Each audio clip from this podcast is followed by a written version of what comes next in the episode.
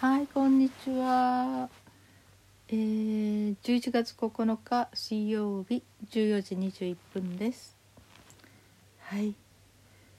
えー、なんか久しぶりになんか病人になった気分してます。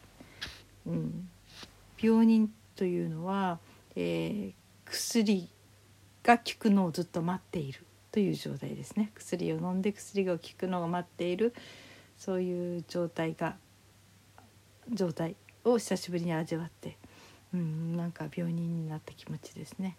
でもねこれ病人になった気持ちってすっごく懐かしいんですよね。割と昔病人だったので、うん、今はね普通に生活しててほとんど薬。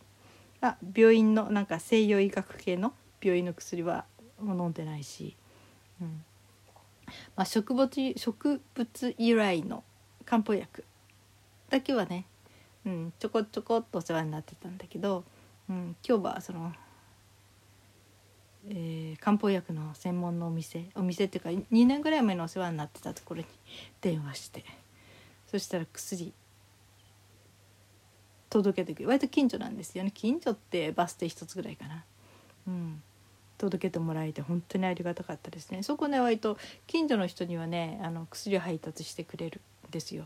まあ老人のお客さんが多いからかな。うん。まあ、今日なんかねもう本当に寝不足で、まあ、あんまり歩けないっていうか歩けないっていうか自信なかったから外行くの、うん、だから大変助かりました、うん、で実際今じゃないです薬が効いてるの。なんかね頭の芯がひんやりとしてきてね。なんか頭がスーって冷却されたようなすがすがしい感じですね。うん。まあ、というのはあれですね。えっ、と2年前に本当にちょっとびっくりするぐらい聞いた「神秘下流」「心」っていう字に「ピ」は、えー、秘蔵の「秘ね」うん、に「下流は」錠剤とか下流のあの下流ね。この神秘下流イスクラっていうところなんですけどね。それを、うん、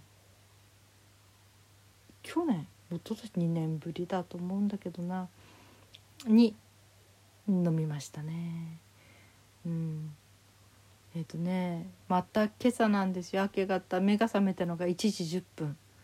昨夜はもう8時半ぐらいには寝てるので空当11時に、まあ、それでも4時間？5時間寝てないですね。寝れなくて。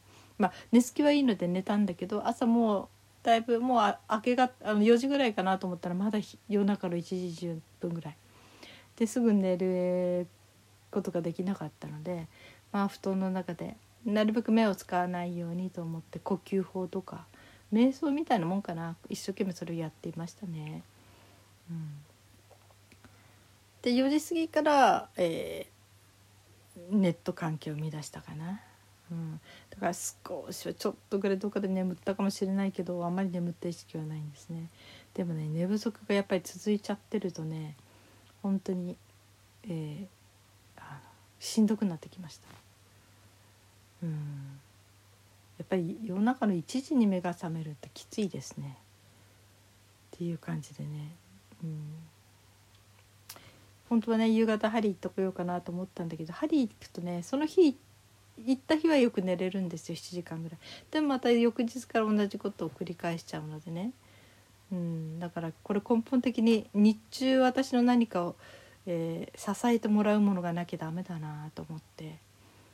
うん、でまあ漢方系を朝あの朝昼晩みたいな感じで飲む少しの間ねが大事かなと思って、うん、久々に本当に2年ぶりぐらいに、うん、しっかりこう専門の薬局っていうか漢方の東洋の方のせ東洋医学の先生がいるねそこから薬をもらいました。うん、でね1時半ぐらい飲んだんですけどね。いや本当に。本当楽になるんですよね。去年はね頭の芯がねふわって穏やかに落ち着いたような気分がしてきてね気持ちがしてきて本当楽になって。今回はねスーッて頭の中にからスーッてなんか西洋料飲流水をかけたようなスーッとした冷却した感じ。例えばね瞑想やなんかでねあの、うん、瞑想というのは自律訓練法で最後の方になると、えーおでこが温かいおでこが温かいって暗示というかその誘導していって自分のねそうおでこがスーッと風が当たるような涼しい気持ちいい感じになってくんですよ。なんかそれに似てますね。うん。だから頭の中での熱が取れたっていう感じ。いや楽ちんです。今日は少し寝れるかもしれない。うん。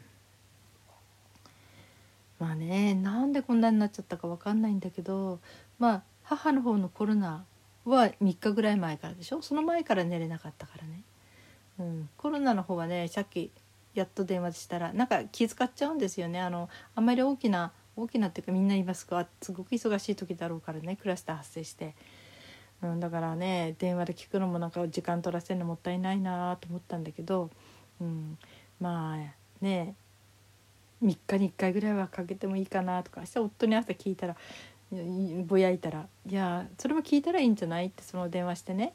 うんとこういうね今状態どうですかっていうような聞く電話はねいつぐらいの時間帯がいいのかとかね頻度、うん、とかね、うん、やっぱりそういうの聞いてみたらって言われてそれも聞けたしね。なんか日常に関しては朝昼晩のその食事の忙しい時間帯スタッフもねその時間外してくれればいつでもいいですって言ってくれて。で母に関してはね改善傾向にありますと言われました。よかったです。まあもともと丈夫な人だからね。うん、ただ周りのみんながねまだそうそういうふうにはなってないので、まあ、面会はなんか当分無理みたいだけどね。あなんかすごくほっとしました。一時母も熱高かった高かったらしいんだけどでももう今改善傾向でもう食事もちゃんと食べてるしちゃんと一人でね。なんか歩けるまあ歩行器使ってるんだけど。いやほっとしましたね。よかったです。93歳母頑張ってます。まあね本当に心配してくださった方たち本当ありがとうございました。今回はねいろんな人にお祈りしてもらったんですよ。Facebook でね割とちょっと心配だということを打ち明けたらうんあのフォロワーさんの何人かがねあの祈りますねって言ってくれて。でその中には牧師さんが 言いてね。牧師さんの祈りってそれだけ特別強いわけじゃないけど「いやいやお願いいたします」って本当にもうちょっと敬語というか一言、うん、普通お願いしますなんですけどお願いいたします。今で作っちゃってお願いしちゃいましたけどね、うん、本当に。ありがたいもんですね、うん、やっぱり祈ってもらうっていうのはね。なんかねこの祈りっていうのは結構ねあるらしいんですよ。これ誰かが実験した時にみんなで祈った患者さんと祈らなかった人とのその実際にあの患者さんの、ね、治りの違いっていうので本当になんかね、うん、と祈られた方はすごく早かったっていうなんか不思議なデータがあってね。これどの宗教とかに関係なくね、うん、やっぱりなんかそういうものってあるんだろうなって思うんですよね。うん、本当にね。まあ実際私の母はうん。そうね。今から何年前だろう。だいぶ前何十年も前に私が二十歳の頃だから40年前か、うん、あの緑内障になっちゃって。で失明寸前でで緊急手術になったんだけどその時に眼科の先生がね失明する確率が高いですので覚悟しておいてくださいって言われたんですよ。親戚みんな集め集められて。そして私もその時ちょうど知ってた修道場のところに電話をして。そしてその本人がいなかったのでその家族の人あの受付の人が「どんなあのなんかお伝えすることありますか?」って言うから「いや実はね手術もあれしてて失明するかもしれないっていうので」って言って。分かりました」っつって「みんなで修道院でお祈りしますね」って言われて、うん、そしてねあのその手術もう本当に奇跡的に本当に先生びっくりしてたけど無事成功しましたと言ってありがたいなって思いましたね本当にねあの時はね。うん、それから私の小学校の時にもうお母さんのように思ってたシスターも、えー、若い頃その人も失明しそうになってで修道院で祈っていてまあ本人自身がね修道女になりつもりはなかったんだけど、うん、呼ばれた襲名というかなんかシスターたちになった人って意外と聞こえるらしいですね修道女になりなさいみたいな声がね。うん、でなんかそれを聞こえたけど嫌だって抵抗してた人なんですよね。なもうお見舞い社員も回ってたし結構モテる人で綺麗な人だったからね。うん。だけどだったからねってあの写真見たんですよ。私たちがねそのシスターの写真見たいとか言った時に小学校6年の時に担任だったんですね。シスターが持ってきてくれたんですよ。大学の卒業式の写真を。そしたらねその中に一番綺麗な人がいたからこの人違うと思って外して探したらいないんですよ。でみんな「いないよシスターいないよ」って言ったら「こここれよ」って言ったら「えー、ってこの美人な人がシスターなの?」みたいな感じで本当に綺麗だったんですよ。まあ、ちょっとお化粧もするしねやっぱりそういう時の写真はね。うんまあ、そのシスターもねその抵抗してたんだけど修道院で1年抵抗したってたかな。